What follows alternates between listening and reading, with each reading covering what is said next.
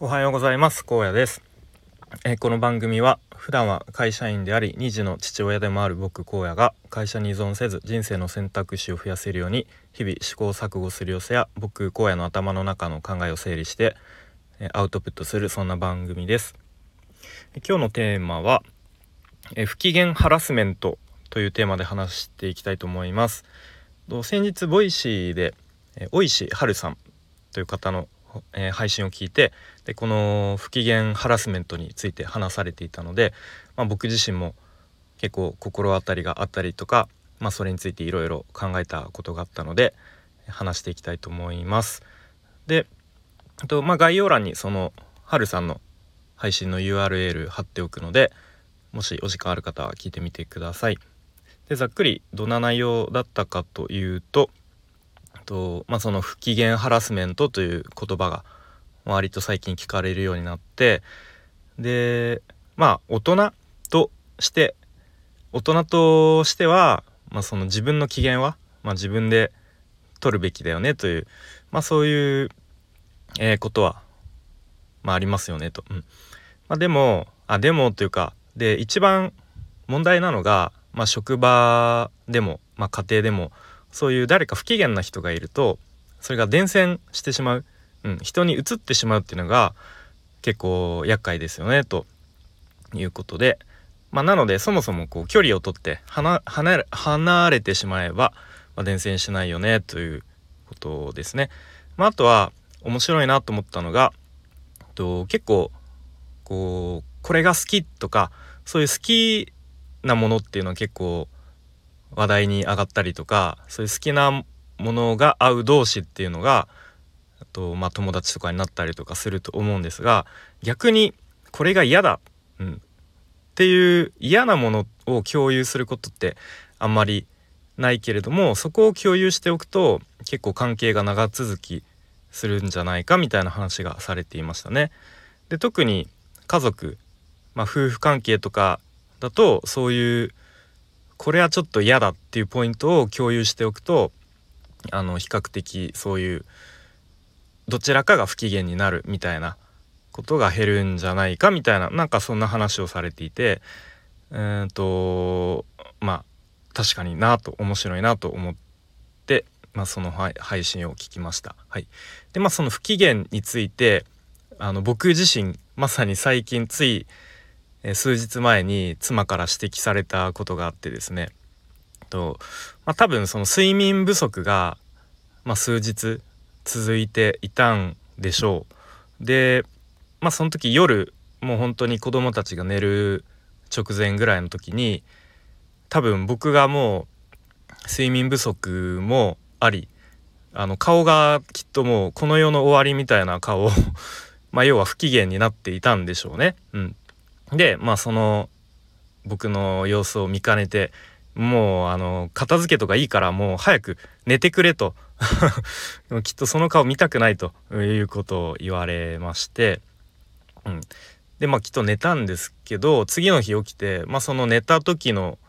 記憶が、まあ、僕自身あんまり覚えてないっていう、まあ、それぐらい多分あの極限に眠かったんだろうなと思いますが、うん、で次の日にその妻からなんか昔からそうだよねその眠い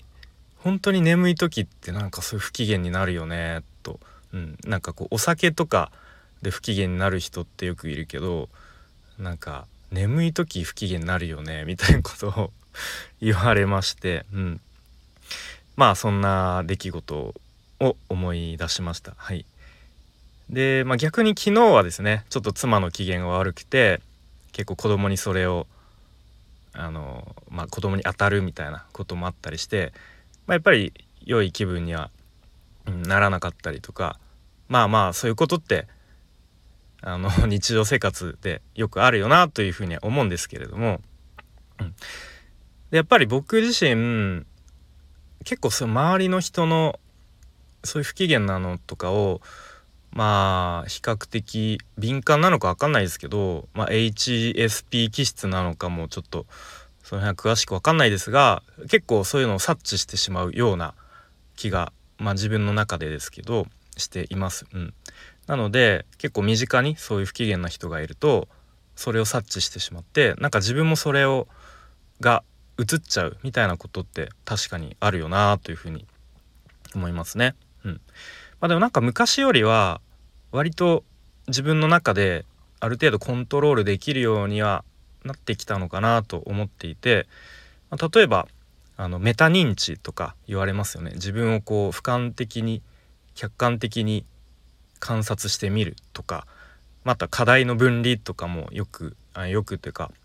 うん、そういう言葉もあるように、まあ、その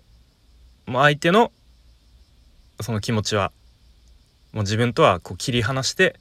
まあ、自分は自分相手は相手みたいな、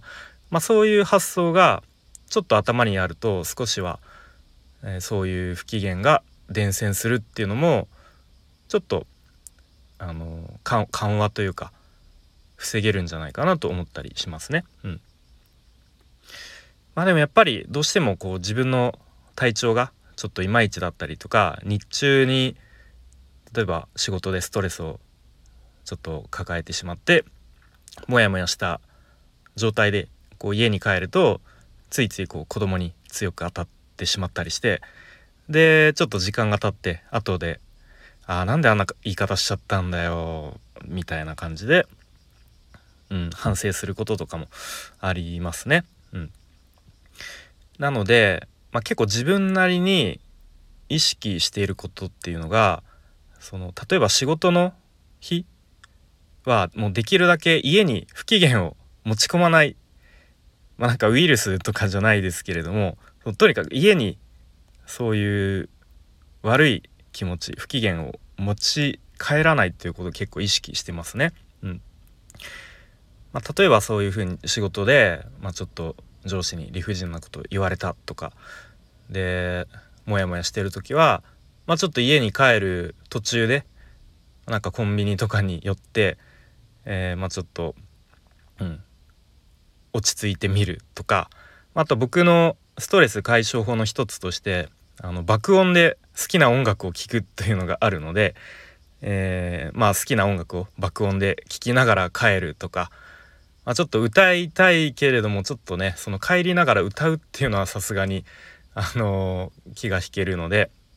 うんまあ、音楽を聴いてみるとか。また寝不足がちょっと続いてたら、まあ、日中どこかで昼寝をする時間を確保してまあ本当ちょっとでも数十分でも昼寝をしてみるとか、うん、なんかそういうふうに自分なりにちょっとでも家に不機嫌を持ち込まない工夫とか努力っていうのは、うん、まあできることはやっているつもりですね。うん、そうまあでもなんかやっぱ仕事の相手仕事で関わる相手だったらやっぱその自分の不機嫌を相手にぶつけるみたいなことはなかなかないですよね。その辺はコントロールできるんですけれどもやっぱり家に帰って、うんまあ、家族だとどうしてもこう子供にちょっと強く当たってしまうってことはまあ時々あるよなと思って、うんまあ、子供からしたらねあのいい迷惑ですよね。なんか親がなんか知らんけど不機嫌であのなんか強く当たってくるみたいなこととかはあったりしますね。はいまあそんな感じで不機嫌についていろいろ考えてみたんですけれどもまあ自分でできることはもうなるべく家に不機嫌を持ち込まない、えー、そしてまあ自分なりにそのストレスの解消法とか、うん、できること工夫とかを、まあ、あらかじめ持っておくっていうのは大事なのかなというふうに思いました。あとはですね、まあ、相手がこう不機嫌な時に、まあ、メタ認知とか、まあ、課題の分離とかそういうのをちょっと頭の片隅に置いておいてそれをちょっと思い出してみてこう自分まで伝染しないようにできるだけ、えー、対処するっていうのが、うん、まあいい方法なのかなと思ったりしました。はいまあ、あとできればこうちょっと距離を取るというか、えー、離れるっていうのも時には大事なのかなと思ったりしました。はいということで今日は不機嫌ハラスメントについて話してきました。最後までお聴きいただきありがとうございました。バイバーイ。